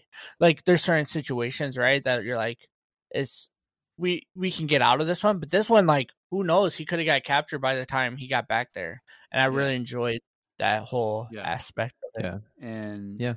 So the next part of this is um, Greef, uh, Cara, and Mythrol trying to escape themselves. And now this is something that we kind of, I think we mentioned maybe before. I don't know when, but uh, we talked about how the show is always from Man, the Mandalorian's perspective, Mando's perspective and la- a little bit in the last episode while they were in the the cruiser that was the fr- freighter or whatever but more so in this now from this point forward in the episode mando is not there. So this is a, Yeah. a scene where it's not from the mandalorian's perspective. This is like, like a, a cut scene almost in a sense. So this is a different type of scene than we've seen in the show which was very interesting that it's it took that direction um which I enjoyed it it. just gives a different feel because Mando's not there. I Yeah, liked it. I loved it. I loved it- it. Yeah. Yeah. love these characters and or especially like Greef and Cara Dune, like we love them as characters. So for me, like I really I was okay with it. Like I had no issues. And like until you just mentioned it, I didn't really pay like I didn't really think about it that much. Yeah, me neither. It flowed really nicely. I liked it. Now I just looked on our Discord. Did you see the picture that Drew posted on Discord? Yes, right I was gonna say Andrew, now, you should we look at that. should- what we 'Cause- should be looking at It's kind of funny. kind of made a oopsie. Um Oh During- no. during this, you guys, as listeners, I can't view this, but during this, they they made a oops, and yeah, um, there's a crew member's there's a crew member's arm member's and leg arm and leg wearing jeans, and a t-shirt. um, and t-shirt in the background. Oof. Like, just- That's rough. This- And I would have to go I mean, back. to be fair, I di- I didn't look. I didn't see it right. when when that was happening. someone so sent this to me, and that's how. Is that Um, I so? The found stat mark is 1854. I think it says. Yeah, I should actually pull it up. and Yeah. see if So that's like, I'll have to go back and look at that. But that's just That's- kinda funny. It was kind of funny. I wanted to show that guy. Now that guy for the rest of his life can be like, yeah, I was in Star Wars. Yeah, for real. if he's Not not even- fired, uh, Not- well, like, uh, well, that's it's not his fault. It's the editing fault. that's a. It's that like true, it's yeah. like the Game of Thrones when they found that Starbucks cup on the counter. Uh, you, do you see the the Power Rangers one? When like Uh-uh. the, there's when the when the No. Megazord is fighting a monster when they're all blown up, like there's a kid standing in one of the scenes. oh my, that's a big old kid. Yeah, it's like the- he's like standing off to the side, and like while the Megazord and the monster are fighting each other, That's Awesome. it's really funny. I, no, I haven't seen that one. I should look up. But like the the Game of Thrones one, I Yeah. remember that one. It's not it was Star, like Starbucks one, yeah. yeah, the Starbucks. There's another one too, like the next episode too. Oh, his hand wasn't missing. Um, from the one of the characters in Game of Thrones has a missing hand, and one of the scenes his hand was missing, and then like literally the next pan, his hand was there. It grew back, and then it Oh. was missing again. That's funny. It was yeah, it was like this. They they had to push that season out way too fast, and it, the quality showed. But anyways, So, um, the three they get back to the landing pad where the transport ship was, and they have a little firefight. Blah blah blah, and they get into the ship and they drive off the edge and fall all the way down, to smushing their old. and they smashed the Mythrol's speeder, which which I thought was funny as heck. it was funny. I also felt bad for the guy. Like he's just trying to, he's just a simple man making his way through the galaxy or whatever, and whatever, and he's trying to like Stealing money from people. he's trying to fix his life. Okay. It reminded me of the cabbage guy from Avatar. Oh, not my cabbages. For a brief moment, yeah. Oh, That'd be that funny was- if they yeah. every time like he's in the show, like if it's like once a season he's in the show, like his car gets It's like Something gets breaks. destroyed. yeah, that'd be funny. And he- he uses that like, oh, you destroyed Greef destroyed my car again. Like that's another ten years off my my debt or something like that. Yeah, yeah. That'd be funny. Um, so they're they're speeding away, and uh, the spe- uh, speeders come out. The little, Mhm. and so The Scout Troopers. yeah, and so we see that earlier in the scene when they go through that same Yeah. door. Like we see them parked in their little like slots, and so they they all jump on over the like five of them or four of them or something like that that went off the edge. Well, I'm and like that was like the- one of the big trailer too. Like that was a Yeah. big scene. That was a Yeah. way farther drop than I expected. Yeah, it was a fire drop because they're like It just Yeah. there's a few seconds where they're like trying to speed down, and I was the one where they the guy bumps the other one and they both spin out. Like I, I I felt so laughed. bad. It's funny, but it's like I laughed. it's like I was like, oh, it's the so- one guy so- would have made it, but the other guy bumped into him and like ruined both their chances. Like, But like if they both just, like, survived, like, I'd be like so pissed at the other guy. huh? When you're dirt biking, like racing, you know, like Right. one guy hits you, game over. Right. So yeah, and so I, I enjoyed the scene. It was yeah, really it was a really fun scene. Um, seeing because we, I'm trying to think, because before the show, we've only seen those like in action shots in Return of the Jedi, yeah. and that's very like them. They're sitting on a solid thing, and then the background's changing, type of thing. Mhm. There there are a few in the prequels, But we see like Anakin.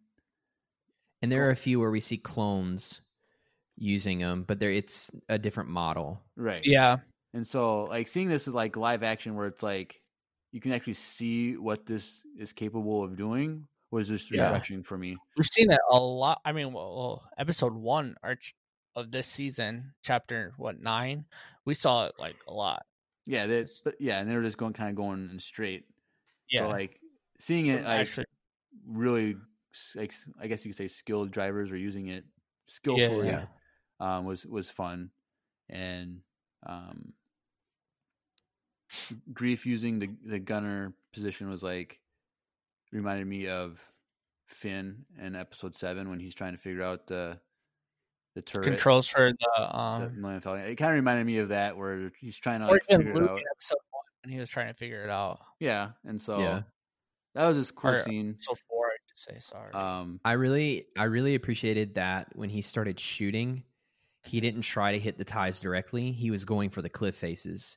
right. I was because I noticed that, that too. that's that's something that one immediately for me showed his skill and his experience Yeah. but two it's so much it was so much better watching that than watching trying watching him try to hit a tie fighter as it's moving quicker than the gun can move. Like i'm so glad that it wasn't just him firing at the tie fighters the whole time because there's no there's no way you, you're going to be able to hit one of those until as we saw they get closer. You know what i'm saying? Yeah. so yeah. i really like that. It like, I- showed how smart he was. Yeah, immediately that's what I interpreted it as as him shooting the the cliffs. But I also was thinking like later after I was watching the second time, like, well, or was he just bad aim and it, was just hit? He was just hitting the cliffs. So I, I, I he was hitting the the cliffs consistently though so well, you're in a ravine. Like if you miss a tie, you're gonna hit the cliff. so, but I, you know what I mean. Like I was wondering, like exactly what the directors Yeah. were like. Were they trying to show it as him purposely hitting the cliffs, or was it an accident? And I well it was him he was the director Oh, yes, Carl Weathers was the director of this episode. Yes. So he, he was hitting the cliffs on purpose. Okay, we'll, we'll go with that. He's not gonna make his character look. All right, I'll, I'll give I'll give him a call and uh, later, and I'll ask him. Uh, yeah. You call him up, or I mean, you can just um just text him. You know, you don't have Text to call Yeah, him. That's nobody- a lot of work. Nobody calls anymore. Calls today. But uh, whatever. So they kill all the the, the speeders, and like we mentioned earlier in the episode, the last guy is on the roof, and Greef just turns around and point blank blows him up. which is Yes. pretty funny, if you ask me. Well, my favorite was still when that guy got smushed. Like she just went into it, and like in my mind, I could hear a pop. We didn't, but I could hear a pop of his body just exploding flat like pancake. It was it was it was very was rough. violent. And then and then she Very goes, she cheers right after it happens, and I was like, oh my gosh, Yeah, she's like, she she enjoyed that. Yeah. Bullfighter, you know, you just Um, pop it. well, the thing is, she's killed tons of stormtroopers probably in her life, and so Oh, that's nothing. She just a- killed five guys true. earlier. it's like she's trying to she's stretching her legs a little bit here, where she gets to Uh huh. do it like Run she 'em used over. to do. So after the last of the speeders are destroyed, the cool folding wing ties they four of those launch, and so like we mentioned, Greef is trying to shoot these down, blah blah blah, and the one thing that kind of annoyed the the science part of me was when he destroyed that first one, how the wreckage went faster than the tie was flying, and so it. Did you notice that, or do you know what I mean? I, I, nope. Mm-mm. So like he sh- destroys it, and it starts going faster, and the wreckage just hits the the gun, runs into the ship. Like that's Oh, not how physics works. That's not how the physics works. Like well, I never would have known that had you not said anything. spoiler. it, I was like, it can't go faster once it's been blown up, type of thing. But whatever. That's just it's a galaxy far, far away, so it's a little different, I guess, than here on Earth. hmm And so they Their get out, probably Yeah, there's that too. Um, so they get out of the canyon into the flats, and you can see Nevarro, the town, in the far distance, and they're just trying to get and dodging the ties. And the three ties pass over them, and I was like, okay, I already can get out of this? And one of them gets shot by some starfighter or whatever. Like, now, did you immediately before you saw the Razor Crest, did you think it was Razor Crest, or did you think it was?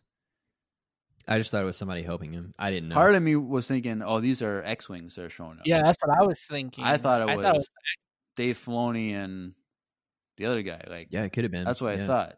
Um, but then immediately the Razor Crest came over. I'm like, dang, those repair guys fixed that entire ship in like a couple hours. That's pretty. I want them on my team, but apparently, Mhm. as we'll see later, we don't want them on our team. At least one. well, of one them. Right. And so, um, now this dogfight was great that we saw. I, I, yeah, I really, I really enjoyed it. The it. reason why this is great is because whenever we see the normal Star Wars starfighting, like it's very like quick cut scenes, very close up. You don't see things from a distance, and um, you get to see the scale of this happening. And I really liked it. Um, did you guys ever see the movie Fury? Yes. Just the, Mhm. the World Yes. War II tank one. Yep.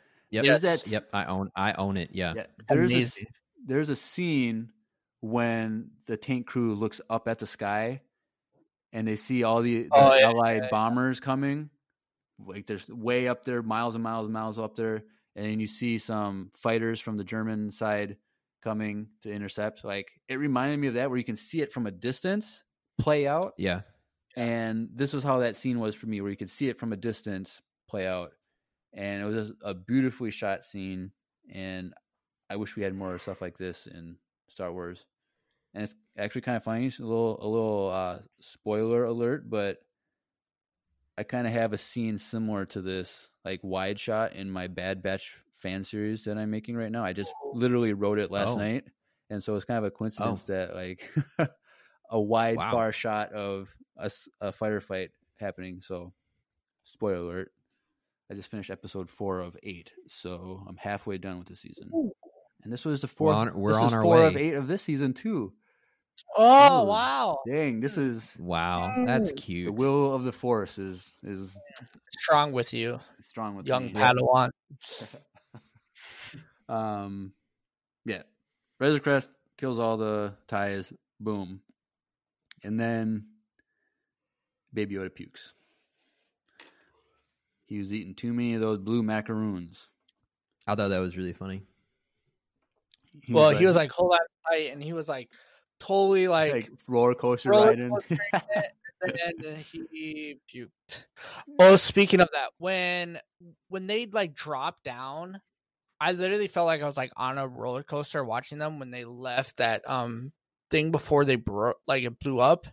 And I think it would be really cool if Galaxy's Edge like did that, where you're like in this thing and you have these scout troopers chasing you on a roller coaster. You know, like that would be a really cool concept. Galaxy's Edge Yeah, hit me up if you want more ideas for stuff like that. I got you. But um, and so immediately, um, now that the threat is gone, Amando's like, I gotta go. Like, I don't have time to to stick around. Or whatever. Like, well, Greef was like, hey, well, I'm gonna get you a drink. Blah blah blah. Like, no, I'm sorry, I gotta go.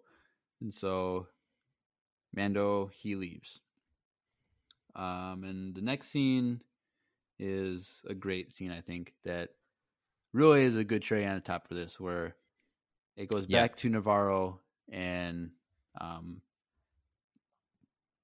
I forget it. I forget that we got to remember the names. We got Wolf, which is Dave Filoni's X X Wing pilot, and then Carson, Carson, Captain Carson. Captain Carson. Yeah. So he's there, and he's kind of getting trying to get details from Greef about this Imperial facility being destroyed and what happened. And Greef is like, I don't know anything about this. And Carson's like, Well, we know from your data logs that the Razor Crest, blah blah blah. I was like, I don't know anything about the Razor Crest. Who's anything about the Razor Crest? Like, I don't know about the Razor. What are you talking about? And so it's like this this whole thing, like they're trying to keep Mando a secret. Like they're not trying to like um be- betray him in any way. And so, and then after that, Carson, when he leaves, he goes to talk to Cara Dune, and this was a great scene about them talking about Alderaan and Yeah. how Yeah, how Yeah. she lost her entire family and he was serving during that time during you know a new hope and all that stuff and so he's emotionally connected to that event as well and um he's he kind of like wants to he kind of uses that to hint at what his his mission is and i don't know i think some people might gloss past this scene, but he says something along the lines of like, you know, something is going on out here, meaning the outer rim. yeah, I caught that. and you know, we can't figure out what's going on unless we get the help of the locals.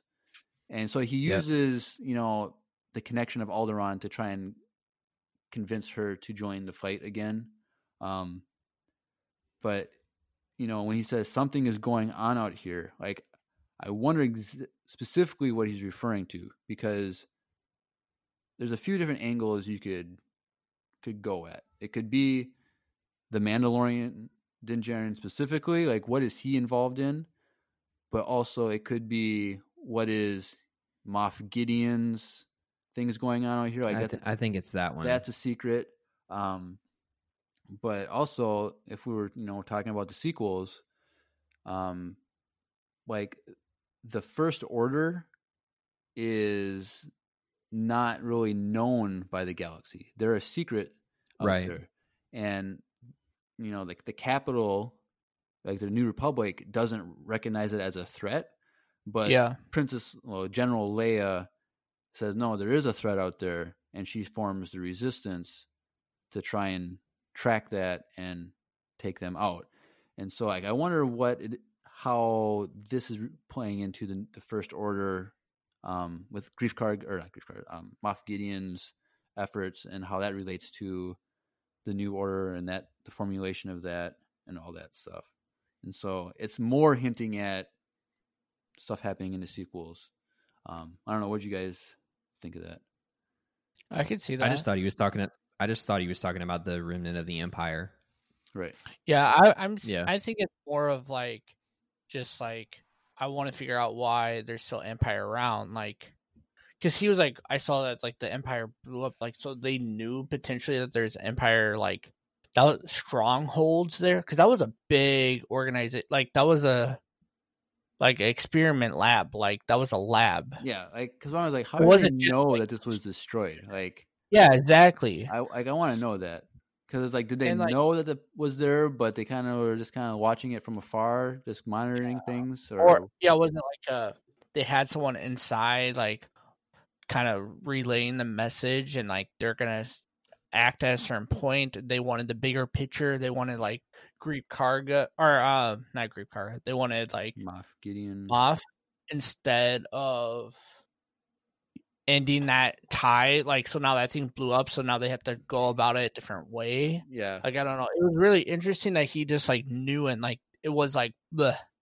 And like if you guys saw like there's two X Wings there. yeah, It was his and then Dave Filoni was still in his cockpit. Was he still So, in the cockpit? Because because Yeah. his was Okay. open and then the other one was still closed. Oh, I, I'll have to go look at that. Interesting. That's Mhm. interesting. Um, and so Carson he And- leaves, but before he leaves, he leaves like a, a medal or a medallion. Um, so is that like I a, have no idea. is that like a badge or something? Was that like her badge that she wore? I doubt it was hers, I- but I think I it was know. just a badge. I think what it was, it was the um it was the badge given to the um the the original uh, rebellion troops that fought during uh New Hope. Like during that like the original group. The Civil War. Yeah, the Civil War group. Yeah. Okay. And I think it's like he's literally like, here you go. Like this is for Alderaan. This is for your people. Like I try to do my best. Here's my badge. Like Well, and I also think he's using it as a way to maybe try to get her to join her the New Republic too. yeah. Yeah. It was cool, and it was cool that they didn't mess with her. Like they didn't try to arrest her. They didn't try to get her on other crimes or anything. Like, and like I don't know. It was it was it was a really sweet moment that I feel like a lot of Yeah. people are gonna look over.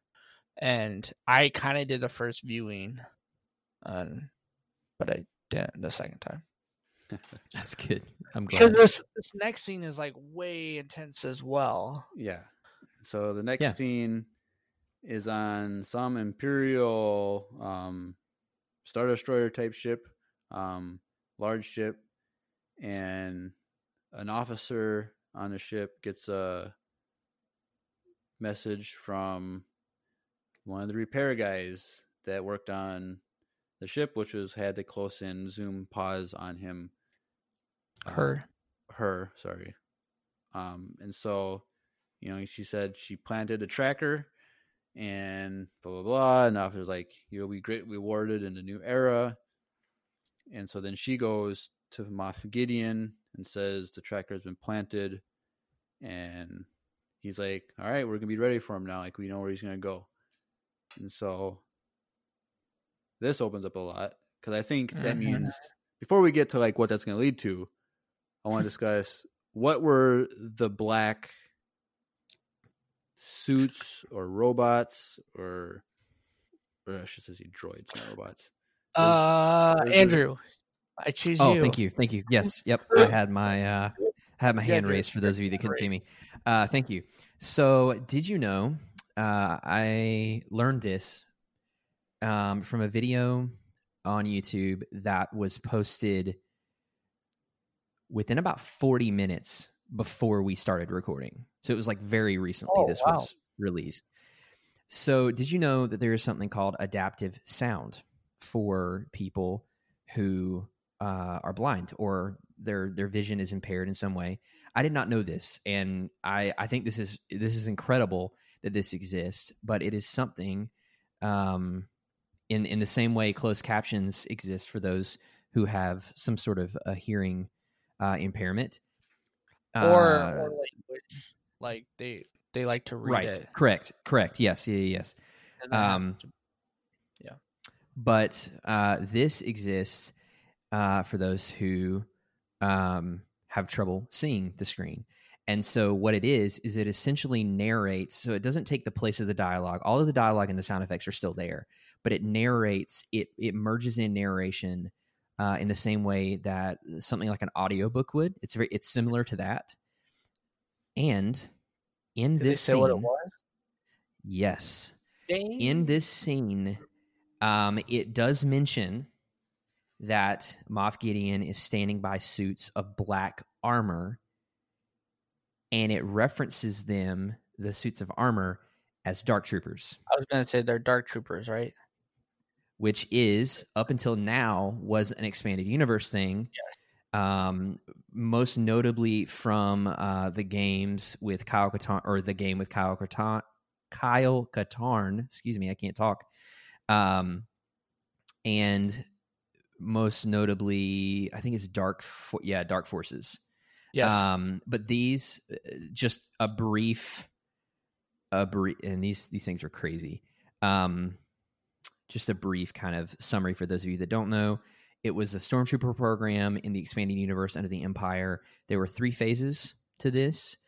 The first phase was actually entirely a droid, but it was uh, this is supposed to be this elite like assassin stormtrooper droid.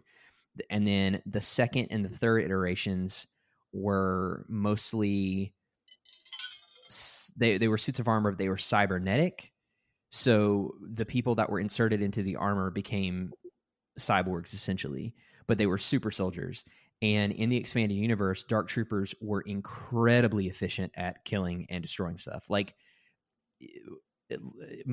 I would argue more so than death troopers Mhm. because their armor was stronger, their weapons were better, they were they were more resilient.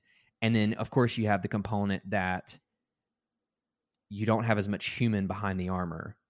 And so there are vulnerabilities there that just aren't present with dark troopers.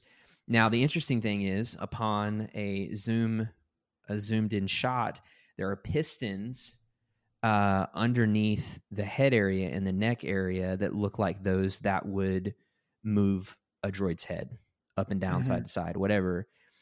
But it also references those as suits of armor in the adaptive uh, listening script. Oh yeah, it's the soups of And so- armor.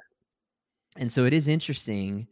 Uh, uh, it's believed now. I think the, the the running theory, the newest theory, is that these are going to be cyborgs to some extent, where they're not entirely droid, but they're, But not, they're not entirely, entirely. man. Yeah, but this is really cool uh, because one, we're getting a new trooper subunit, which uh, is always fun, you know.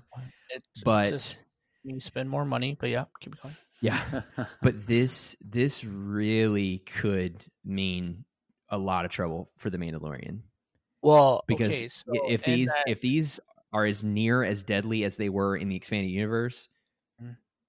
they could give him a run for his money if he doesn't have Ahsoka with him.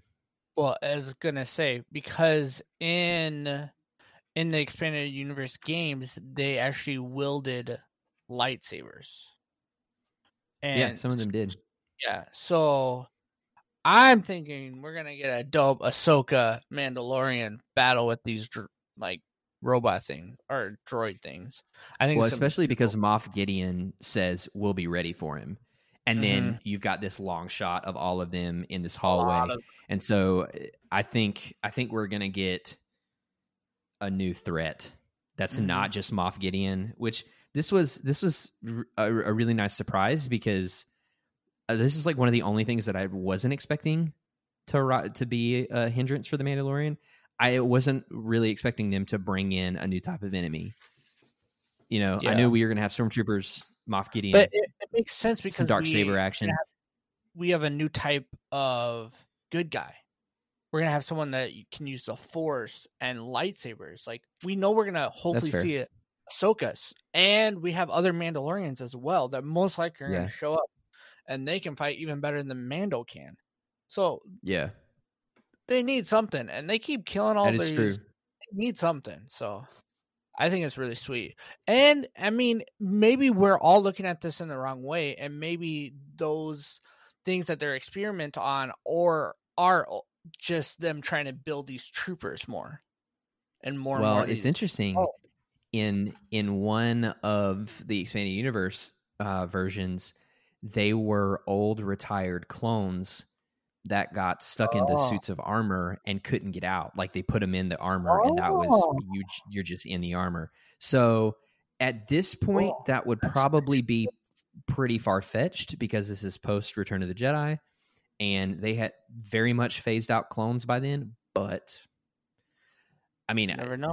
all, of, all I'm saying is it's cool.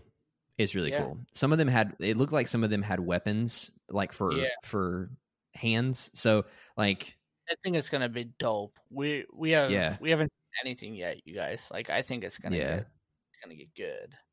yeah, yeah, yeah.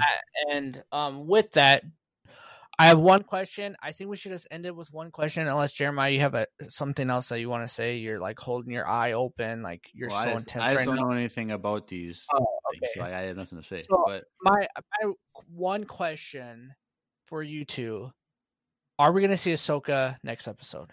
yes, because It's possible that we wouldn't, but I think we will. because his next stop is Corvus. Like And Dave Filoni is directing this next episode. right, Sure. I just I want you guys to encourage me mentally. Okay, like like being I want to see Ahsoka now. like, because thank you, thank that you. that is true that you know obviously he's being tracked so wherever he goes they're going to be there immediately and Yeah. so i i wonder how fast the action is going to occur into the episode because Yeah. like if I, I he think arrives it'll be pretty quick. right because if he gets to corvus it's going to take some time to find her like You would assume. it's not gonna be like he lands and then she's like, "Yes." I have a theory. Oh, There you I don't go. think he's going to find her. I She's think gonna she's find- going to find him because there's gonna going to be a battle. He's gonna Yep. make a lot of noise, and they're gonna just. Yep. And guess who else is gonna be there? The three other Mandalorians as well. no. Maybe. I, I just but I think I think they're gonna they're gonna find him fairly quickly. Maybe he's in the process of looking for her, but then I think the Empire's gonna catch up to him. and Or- then I or- think I think s- instead of finding her, she's gonna jump in and start helping him. And it's gonna be it's gonna be similar to when Bo Katan just she's just there. I think we're gonna see Ahsoka just show up and start helping him, maybe. And they're just gonna rip the band-aid off. Dude, it'd be cool to see that. Also, if we see other people that she could be potentially hanging out with. Ah, I I really want if if that's gonna happen th- where they're gonna think rip it's the gonna be band-aid too much. No, if they rip off the band-aid and she just shows up to take on those what they call it, dark troopers, is that what it was? Yeah. Dark troopers. If they're gonna rip off the band-aid, it's gonna be her with Sabine and Rex. Like I'm I don't no, I do not want to see Rex. I'm standing by that. I don't want to see Rex because people don't know that that's not Boba Fett. I do not want to see Rex. Yeah, but they're gonna put a beard on him. He's gonna have white hair, and Or he won't have hair at all. Er, well, because he didn't have hair in Rebels, he was bald. well, he had a beard. Yeah. close enough. I, But if I, I don't want to see Rex. I really don't. I I do, but I know you do, but we already saw Boba. People are not gonna understand because So- we're probably not gonna get that until next season. right. So it's just like I don't. now if so, let's say there was twenty Ezra? those- no, we're not going to see Ezra in this show at all. Um, but if there was say twenty of those dark troopers that were in that room that Moff Gideon was in, do you think those are the only ones that he has, or do you think he has many more than that? Because if there's twenty of them and they get all sent out to kill Mando, and Ahsoka shows up, like she could. He won't he he won't send them all. I, he has to have more probably. Yeah. 'cause I feel like Ahsoka's because if the way you predict it's going to happen, she's going to come up and she's just going to like demolish them. demolish them instantly. Like That's true. I I'd really like to see them be more of a threat though. Maybe they do have some sort of an energy blade or something. I don't know, but I'd love for them to actually be a threat. Like obviously not be more powerful than Ahsoka, but But I'd like, like to I'd like them to struggle for a bit bef- and not just her show up and wipe the floor with them immediately because then why do you even show us these if they're just going to be it because it's like the the Sith troopers in the Rise of Skywalker because we thought oh these are these are sick they're Sith troopers so maybe they're better than nor-. no they didn't even emphasize them but they flew. like don't freaking give it, it doesn't matter It just don't give me new freaking super cool red troopers if like they look so cool their armored was the, the armor was textured and they were like they're elite they've they serve the dark side blah blah blah and i'm like okay this is cool then there's nothing so you have another. don't you cool dare that does nothing. yeah don't you dare give me dark troopers of all things give me giving you're giving me something from the expanded universe that i love Mhm. Don't do that and then throw them away. At least give one of them a lightsaber and make them surprise Ahsoka by that or something. I don't know. Sure, That's But not saying. die. Don't kill her. Oh gosh, if they Well, killed no. Ahsoka, I mean, no. I'd Well, rage but- quit Star Wars. no, no, for no, no, rest of my no. She's she's alive in in the the Dave Filoni the Rise of Skywalker. that is true. even the Rise Yeah. Skywalker. So th- there's no way But they maybe can. they cut off one of her things. Oh gosh, no. I, yeah, I guess that's a possibility. I don't know what purpose that would serve, but to show that she almost died. Maybe you- maybe. You guys never made a comment on that meme I posted last night of Ahsoka getting the child. Oh, I'm sorry. It was because I had already seen it three times on Instagram. I'm sorry. Oh, okay. Did you see that, That- Drew? it wasn't it wasn't that it wasn't that it wasn't good it was it had already made its round on the star wars meme instagram now- accounts If you guys don't know what it is, huh? oh, I said I'm looking at it now. If you guys don't know what it is, Oh. it's um Rey with Mando's hat, and she's handing the lightsaber, but it's actually the child, and Ahsoka's face is Luke's, and the child gets thrown over her shoulder. that just makes me really mad about other. things. but life goes on, apparently. All right, but yep. So Yep. at the end of the day, according to bts it does next week, I'm fairly confident. I don't know anything about BTS, so I don't know your reference. I'm sorry they they literally released a song I don't know the thumb last night. thing you just did. So it's a thumb heart Uh, it, it doesn't matter yeah okay, but uh, yes, I'm fairly confident we'll see Ahsoka next episode. And uh, it was kind of funny. Last night I had a dream that this morning we were going to see Ahsoka, and they completely made it terrible. Like it was like a oh, terrible wow. cosplay of Ahsoka, and was terrible at trying to fight with the lightsaber. Like that You was my nightmare last night. It was kind of like that. So I'm really hoping next week they really pull it off on how they do live action Ahsoka. i'm sure they will But I think we should I believe. go. Yeah. Well, I think this was a nice long episode. It was a lot, you guys. Like it was a lot to go over and a lot of potential for future stuff. So Yeah, and if Um, Ahsoka Sure. next week we'll be talking about like four or five hours. So yeah, i so sure hope not buckle up. Buckle up. buckle up. Uh, all right. Anything else, boys? I think the biggest No, thing is I'm make good. sure you go check out our social medias. Make sure you go sign up for that in, that giveaway, um, and make sure you go check out our YouTube. There's gonna be some sweet new reviews over the week, um, on Empire Radio um YouTube channel. So make sure you go check out that as well. And um, I think that's it.